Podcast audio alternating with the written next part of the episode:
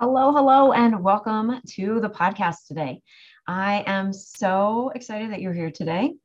I just got done doing my second TEDx talk. Uh, my first TEDx talk was during COVID, so it was online, super easy to do.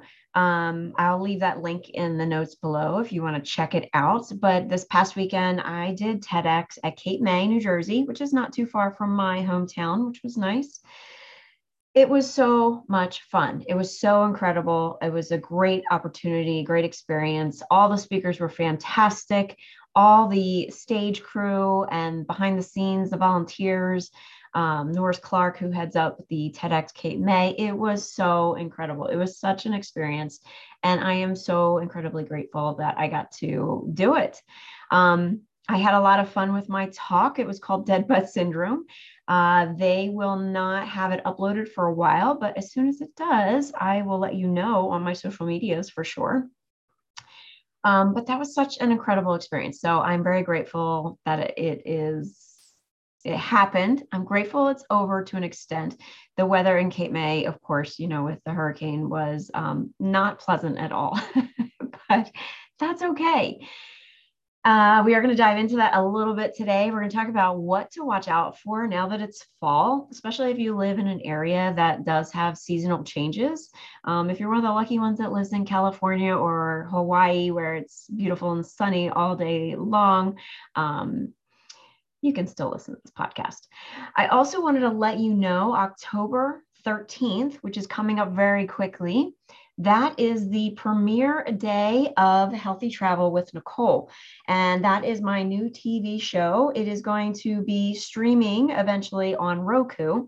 Um, the premiere, though, is going to be an online virtual event. I'm hoping you will attend and you can go find out more information. Again, the time, we haven't determined the time yet. It will definitely be in the evening, but it is October the 13th, um, which is a Thursday.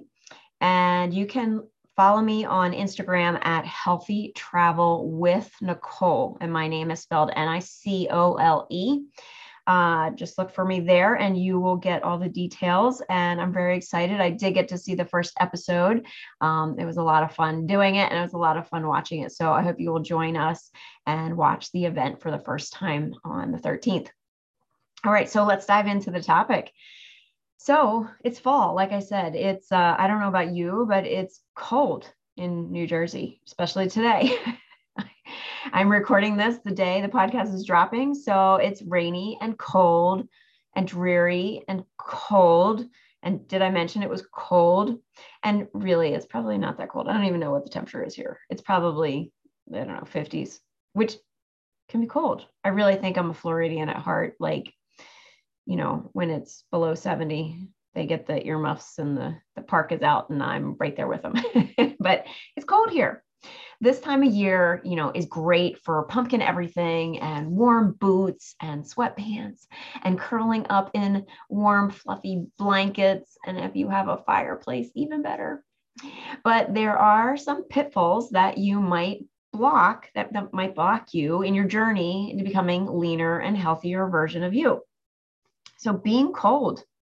I know when I'm cold, I want warm comfort food like rich and creamy soups. My favorite is New England clam chowder.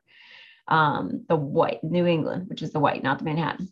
Um, and being lactose intolerant, I have to be a little more creative with my soups but and i'm not a big soup person. I actually enjoy more creamy based soups. Um, i don't know why chicken noodle soup just makes me feel like i'm sick i think because that's what i was given as a child.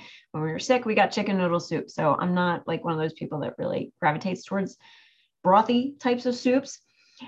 Anyway little tangent there, but when I'm cold, I want rich, creamy soups. I want warm bread and butter and maybe some chicken or turkey with like mashed potatoes and carrots and like very Thanksgiving type things. And of course, some butter on top.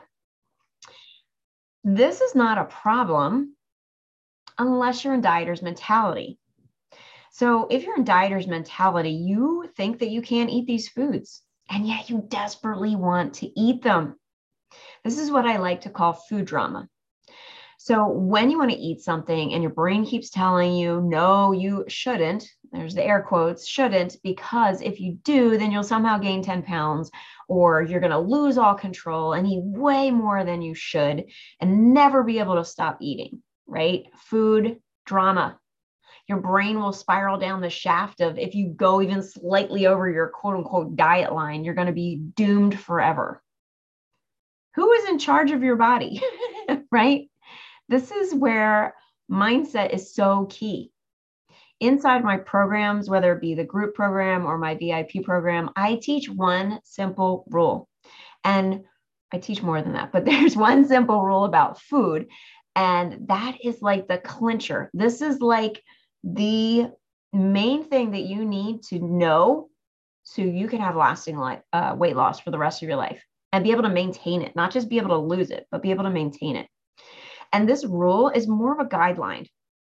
And it varies like uh, we tweak it a little bit for each person but it helps you navigate your way around food and it helps you realize when you're in food drama. So you can eat all those yummy comfort foods and you can still lose weight. You can maintain your weight.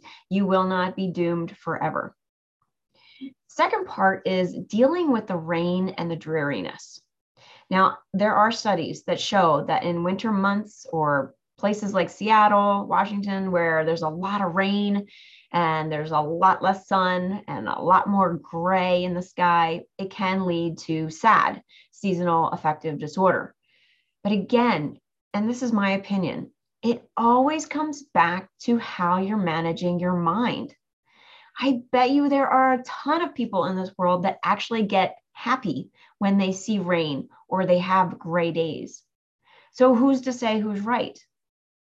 this is where like shifting your mindset from oh it's raining i need to be you know woe is me type thing or or it's it's sad and then on sunny days you're like oh it's great and wonderful and yes we do need the sun of course to get some vitamin d but i like to look at it this way without the rain and the gray we would not have the appreciation for those sunny clear beautiful what we call beautiful days right a lot of times we don't look out and see the rain and think it's a beautiful day.